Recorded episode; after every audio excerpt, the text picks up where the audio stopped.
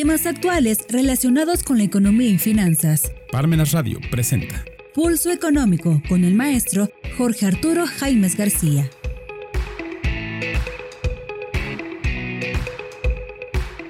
¿Qué tal amigos? Este es Pulso Económico en Parmenas Radio, programa correspondiente a este martes 14 de marzo. Pues bien, eh, avanzamos, retrocedemos.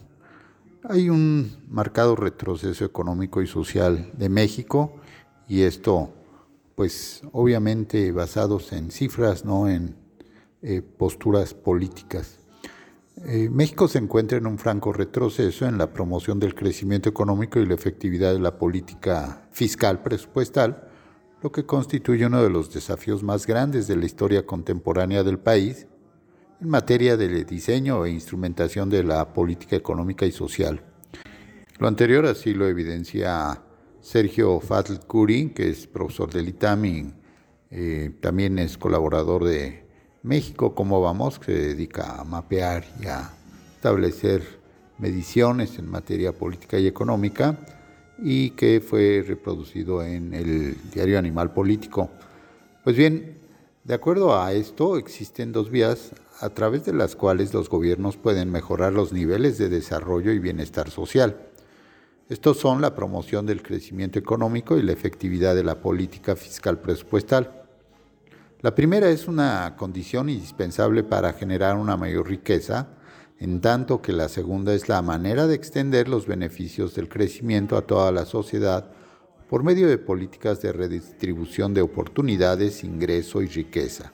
En ambas vías, México se encuentra en un franco retroceso, lo que constituye uno de los desafíos más grandes de la historia contemporánea del país en el diseño e instrumentación de la política económica y social.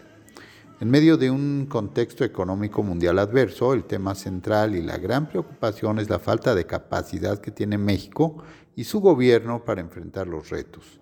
Estancamiento, pobreza, desigualdad, inversión insuficiente, productividad de los factores decreciente y un marco institucional que obstaculiza la asignación eficiente de recursos escasos de la economía en particular por la debilidad del Estado de Derecho y la incertidumbre respecto a los derechos de propiedad. En cuanto a la tasa de crecimiento del PIB, esta fue solo del 2% en promedio en los últimos 20 años, a pesar de contar con una gran diversidad de, y oferta de recursos naturales, fuerza laboral y apertura comercial. Uno de los indicadores que muestran el rezago de México en cuanto a crecimiento económico se observa en la caída del PIB per cápita con respecto al de Estados Unidos a mediados de la década de los 80. Este fue cercano a 50%, mientras que en la actualidad es de 30%. Estas cifras contrastan con lo que se observa en otros países que hace 50 años tenían un PIB per cápita inferior a de México y ahora lo superan de manera considerable. Es evidente pues que no hay la convergencia con países de mayor, con mayor dinamismo económico que se espera de países en vías de desarrollo, sino lo opuesto. Estamos en un proceso de divergencia que evidencia el desaprovechamiento de oportunidades de generar un mayor potencial económico. Por su parte, la política fiscal, tanto en el ámbito tributario como presupuestal, tiene deficiencias estructurales, a saber, una muy baja recaudación de impuestos como porcentaje del PIB, esto es 18% contra el 34% promedio de los países miembros de la OCDE. Esto debido en gran medida al tamaño de la economía informal, así como la ilusión y la evasión fiscal. Por el lado del gasto, la falta de una planeación adecuada, así como la ausencia de un sistema de evaluación de resultados y de rendición de cuentas, ha dado lugar a una estructura inercial del gasto público con modificaciones relacionadas con aspectos políticos y por tanto a una dilapidación de recursos. Como resultado de un crecimiento económico insuficiente y una política fiscal ineficiente, la pobreza, la pobreza extrema en México aumentaron en 2020. Si bien esto fue magnificado por la pandemia y el, gasto público nunca se utilizó para enfrentarla, lo que perjudicó a millones de personas y empresas. En este momento aún no se dispone de información sobre los niveles de pobreza en 2022. Pero un indicador adelantado, el índice de pobreza laboral, que mide el porcentaje de la población que tiene un ingreso laboral inferior al costo de la canasta alimentaria, muestra que este aumento de este aumentó de 38.3% a 40.1% entre el segundo y el tercer trimestre de 2022 y cerró el año en 38.5%, porcentaje aún mayor al 36.6% observado antes del inicio de la pandemia. Otro dato que evidencia la, inefectividad del gasto público es el coeficiente de Gini antes y después de transferencias fiscales. En promedio, los países de OCDE tienen un coeficiente de 48% antes de transferencias del gobierno a la población y 30% después de estas, en tanto que para México el coeficiente es el mismo, 46%. Esta última cifra convierte a México en un país con mayor inequidad entre los países de la OCDE. Eh, nada más como referencia, el coeficiente de Gini es eh, una medida de dispersión cuyo valor se sitúa entre un rango de 0 y 1 Cero significa distribución en este caso del ingreso perfectamente equitativa, en tanto que el 1 significa una concentración total. Pues bien, eh, pensando en este año, en 2023 y en los próximos años, ¿qué requiere México? Las propuestas que se plantean, que significan cambios a fondo en los ámbitos social, político y económico, una lista que no es exhaustiva, busca abrir el análisis y el debate sobre las decisiones que deben tomarse pensando en el objetivo superior del bienestar de la población y de las generaciones futuras. Eh, por principio, generar confianza y dar certidumbre a los agentes económicos para promover la inversión. Para ello, son condiciones sine qua non el respetar la división de poderes, condición necesaria para la existencia del Estado de Derecho, honrar los contratos celebrados por entidades públicas con el sector privado y además cumplir a cabalidad los acuerdos de libre comercio y los compromisos derivados a fin de evitar el riesgo de ahuyentar la inversión nacional y extranjera. Si algo se afirma es porque se acepta y si se acepta hay que cumplirlo. Hay el principio romano de la pacta sunt servanda, que los pactos asumidos se deben de cumplir a cabalidad.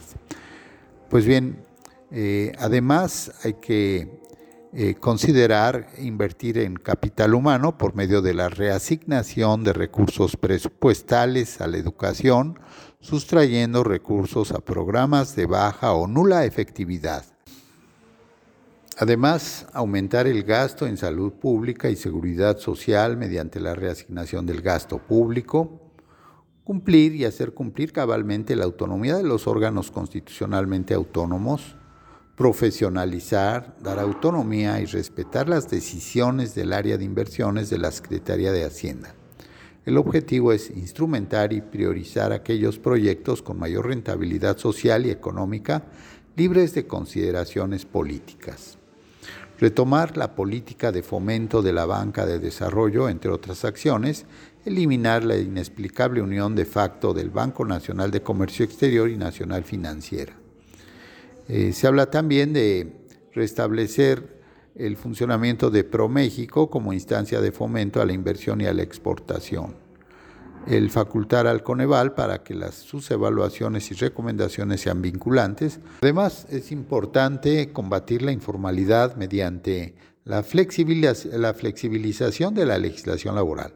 Al respecto y de acuerdo, a, de acuerdo con estudios del Foro Económico Mundial, eh, en cuanto al índice de competitividad, eh, México se ubica en el lugar 96 de 141 países en concepto de mercado laboral que incluye, entre otros, flexibilidad y costos para la contratación y despido de personal, incentivar la migración a la formalidad por medio de un programa federal de seguro de desempleo y se eliminar el impuesto a la nómina. De no actuar, México estará condenado indefectiblemente a seguir rezagándose en el concierto económico mundial en detrimento de su gente ahora y en el futuro, en particular de los grupos más vulnerables. Esto lo, lo comenta Sergio Falcuri, que es profesor de economía en el, en el ITAM, que es el Instituto Tecnológico Autónomo de México, y experto de México, ¿cómo vamos? Pues bien, eh, en cuanto a lo que es el proceso de crecimiento y bienestar, pues este, esta cuestión, eh, también de México, ¿cómo vamos? Arturo Damna Arnal nos dice que en México deja mucho que desear en materia del Estado de Derecho, respeto a la libertad económica y a la propiedad privada lo que impide poner en marcha el proceso de competitividad, confianza empresarial, inversiones directas, producción, empleos, ingresos y, en este sentido, la generación de bienestar. El objetivo de la economía es el bienestar, depende en buena medida de la cantidad, calidad y variedad de los bienes y servicios disponibles para satisfacer necesidades, la mayoría de los cuales hay que comprar, para lo cual hay que pagar un precio para lo cual hay que generar un ingreso y además para lo cual hay que tener empleos, de los cuales se requieren inversiones directas que produzcan bienes y servicios con los que satisfacen necesidades, producción con las que se mide el crecimiento de la economía, que, creen, que se creen empleos, ya que para producir alguien tiene que trabajar, que generen eh, ingresos, dado que quien trabaja se le paga. Inversiones que dependen de la confianza de los empresarios para invertir directamente. Confianza que depende de la competitividad del país para atraer que los empresarios decidan invertir directamente en México. Retener que los capitales que ya están invirtiendo directamente en México se queden invertidos directamente en nuestro país y multiplicar que las utilidades generadas por los capitales invertidos directamente en México se reinviertan de manera directa en nuestro país, generándose el proceso de crecimiento y bienestar. Inversiones directas, competitividad del país que incluye necesariamente el aspecto del Estado de Derecho. Y esta es la secuencia lógica del, del proceso de crecimiento y bienestar. A mayor competitividad del país, mayor confianza de los empresarios para invertir directamente a mayor confianza de los empresarios para invertir directamente, más inversiones directas, a más inversiones directas, mayor producción de bienes y servicios, mayor crecimiento de la economía, más creación de empleos y más generación de ingresos. A más empleos y más ingresos, mayor bienestar de las personas que dependen de la redistribución gubernamental del ingreso, que solo alivia los efectos de la pobreza, la falta de satisfactores sino de su generación personal por el trabajo que elimina su causa. Esto es la incapacidad para que, gracias al trabajo propio, generar ingresos suficiente que permita comprar los satisfactores necesarios. Esta secuencia lógica que va de la competitividad del país al bienestar de las personas, así planteada la ecuación, teniendo un papel importante el Estado de Derecho, parte esencial de la competitividad del país, mismo que se puede definir como el gobierno de las leyes justas, siendo tales las que reconocen plenamente, definen puntualmente y garantizan jurídicamente los derechos de las personas, que en el caso de los agentes económicos son, por un lado, el derecho a la libertad individual para producir, ofrecer y vender, y el derecho a la propiedad privada sobre los medios de producción necesarios para poder producir, ofrecer y vender y por el otro el derecho a la libertad individual para demandar, comprar y consumir y el derecho a la propiedad privada sobre los ingresos necesarios para poder demandar, comprar y consumir. Así el ciclo económico se da en un, en un eh, estado donde se respeten las leyes. Amigos, los invitamos a continuar con nosotros en Pulso Económico después de este breve mensaje en Parmenas Radio. Si te interesa algún tema en particular, te invitamos a solicitarlo a nuestros teléfonos de contacto o en nuestras redes sociales. Regresamos. Parmenas Centro de Estudios te invita a formar parte de los seminarios en línea del mes de marzo. Jueves 23 de marzo. Errores y aciertos de las actas de asamblea de las sociedades mercantiles. Imparte Dr. Héctor Hernández Castillo Inscripciones al 22 22 12 67 76, 22 22 40 09 86 o al correo Consultas arroba. Cupo limitado.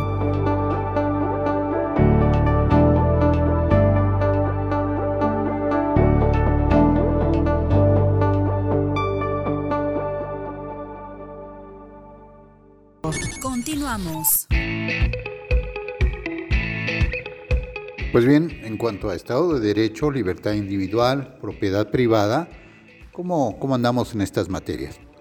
Pues bien, de acuerdo al Rule of Law Index, o sea, que sería el índice de respeto a la ley, en 2022, con datos de 2021 del World Justice Project, en materia de Estado de Derecho, México ocupa entre 140 países la posición 115.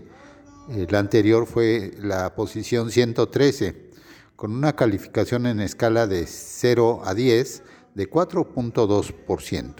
4.3% fue la anterior. Eh, ocho son las variables que considera el World Justice Project para calificar el Estado de Derecho. Estos son eh, los límites al poder gubernamental, posición 102, igual que la anterior, 102. Calificación 4.4. 4.5 era la anterior. Ausencia de corrupción, la posición es la 134, la 135 era la anterior. Y la calificación 2.6. 2.6 la anterior, o sea, igual, igual de baja. Transparencia gubernamental, posición 44. La anterior era la 43, o sea que todavía bajó más.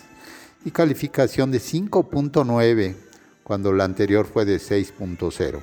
Respeto a los derechos fundamentales, la posición es 91, igual la anterior es de 91, y calificación de 4.9. 4.9 la anterior. Orden y seguridad, posición 130 es la misma que la anterior de 130, con una calificación de 5.2. la anterior era de 5.3. Eficiencia regulatoria, la posición es 104, la anterior era 105 y la calificación es de 4.4, igual que la anterior 4.4. Justicia civil, posición 131, igual que la anterior 131, con una calificación de 3.7 igual que la anterior, 3.7.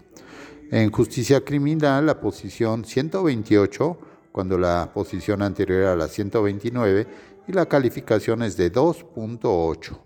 La anterior era de 2.9. Pues así las cosas en cuanto a este aspecto. Eh, en el Instituto Fraser o Fraser Institute publica el Economic Freedom Index eh, ya tenemos el índice 2022 con datos de 2020 que mide qué tanto las políticas gubernamentales y las instituciones jurídicas respetan las libertades económicas de los ciudadanos. En este aspecto, en materia de libertad económica, México ocupó entre 165 países la posición 64. 75 eh, era la anterior con una calificación en escala de 0 a 10 de 7.1%, cuando la anterior era de 7.2%. Por grupos de variables consideradas, estos fueron los resultados. Tamaño del gobierno, posición 19, 13 era la anterior y calificación de 8.1, 8.3 la anterior. Sistema legal y derechos de propiedad, posición 109, cuando la posición anterior era la 108 y calificación de 4.7, igual que la anterior 4.7. Poder adquisitivo del dinero, posición 104, la anterior era la 105 y calificación con 8.2, igual la anterior era de 8.2. La libertad para comercial internacionalmente, posición 45, 71, eh, 71 era la posición anterior y la calificación de 7.7, igual que la anterior 7.7. Finalmente, en regulación, la posición 82, cuando anteriormente era la 87 y la calificación de 7.0, 7.1 la anterior. De acuerdo a lo que es el International Property Rights Index, que vendría siendo el índice de derechos de propiedad a nivel internacional y de la Property Rights Alliance, que mide el respeto a los derechos de propiedad, México ocupa entre 129 naciones la posición 77, cuando anteriormente era la 73, con una calificación en la escala de 0 a 10 de 4.6. La anterior era de 5.3. Este índice se arma a partir de los siguientes tres grupos de variables. Entorno político y legal, posición 106, la anterior era 104. La calificación 3.4, la anterior era de 3.6. Derechos de propiedad física, posición 94, era 84 la anterior. Y una calificación de 4.3, eh, anteriormente era de 6.2. Los derechos de propiedad intelectual, 35, igual la anterior era de 35 con una calificación de 6.1, igual que la anterior 6.1. Independientemente de los cambios de posición o calificación para mejorar o empeorar, México deja mucho que desear en materia de Estado de Derecho, cuya posición es de 115 a 140, 115 entre 140 países. La calificación de 4.2 sobre 10 de respeto a la libertad económica con una posición de 64 entre 165 y una calificación de 7.1 entre el 10 que sería la más alta y la, a la propiedad privada posición 77 de 123 con una calificación de 4.6 en una escala del 0 al 10, lo que impide poner en marcha para actualizar todas las potencias que tiene el país el proceso de competitividad, confianza empresarial, inversiones directas, producción, empleos, ingresos y bienestar, lo que en un país con 43.9% de la población en condición de pobreza, de acuerdo a la medición de 2020, y 38.5% de la población ocupada en condición de pobreza laboral, eh, de acuerdo a la medición realizada el cuarto trimestre de 2022 pues estas cifras son imperdonables. Y si cuestionamos que quién debe de ponerlo en marcha, pues la respuesta es que el responsable del Estado de Derecho es el gobierno. Predecir el pasado, la pobreza en México en 2022, bueno, alcanzar una reducción de la pobreza respecto a 2018, principalmente por transferencias, no es una garantía del éxito de la política social de esta administración, pero no logra tal cosa. Eh, sin duda sería una señal del fracaso. Esto también de México, ¿cómo vamos? Nos lo eh, escribe Rodolfo de la Torre y él nos señala que se atribuye al físico Niels Bohr haber dicho que las predicciones pueden ser muy difíciles, especialmente sobre el futuro.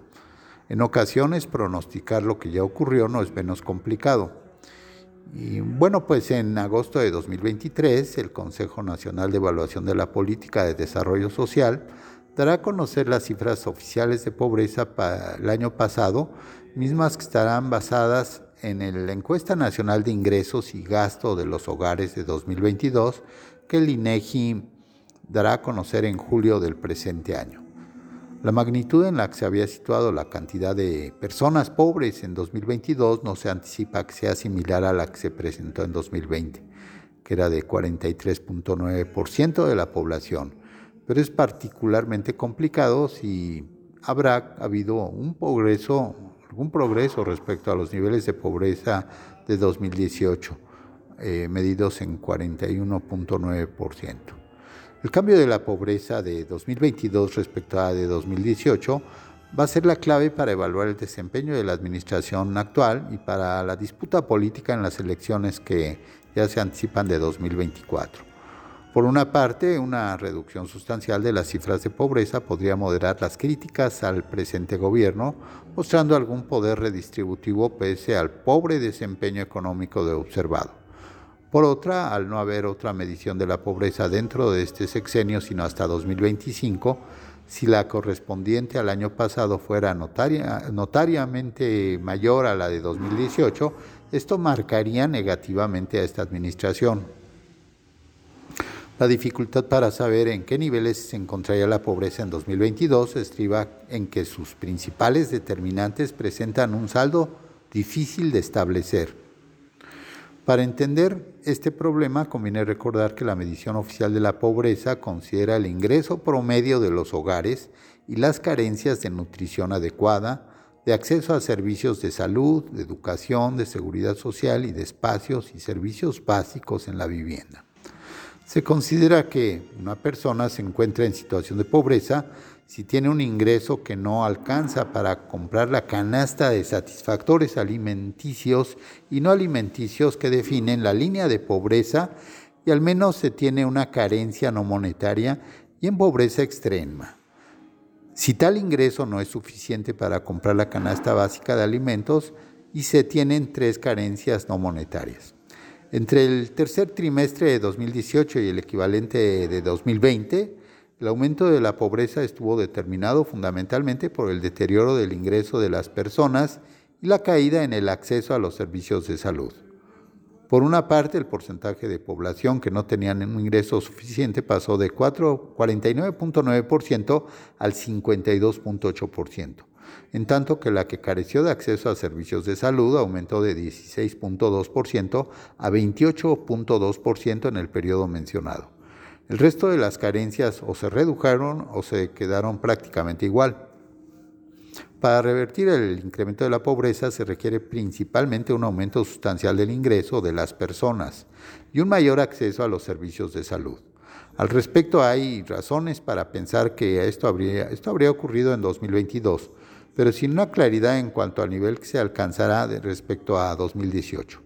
El Coneval reporta que las remuneraciones laborales promedio de los hogares, la fuente de ingreso más importante de las personas, aumentaron 10% en términos reales del tercer trimestre de 2018, al mismo periodo de 2022. Sin embargo, esto ocurrió en forma desigual, lo que significó que la población cuyo ingreso por trabajo no es suficiente para comprar la canasta alimentaria, y esto es denominado como pobreza laboral que permaneciera cercana al 40% del total en ambos periodos.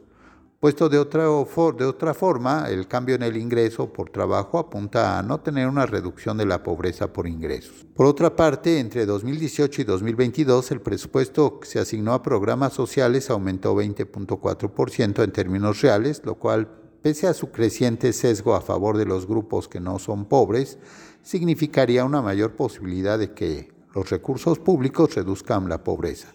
Además, en ese mismo lapso, las remesas incrementaron 44% en dólares nominales, lo que más compensa la inflación y la apreciación del peso, contribuyendo a reducir la pobreza en un gran número de hogares. En cuanto al acceso a servicios de salud, hay señales mixtas. Por una parte, con la gradual ampliación de la población vacunada contra el COVID-19, y la consecuente reducción de las presiones sobre el sistema de salud, se esperaría que las personas que consideraran no contar con el derecho a los servicios de salud se hayan reducido.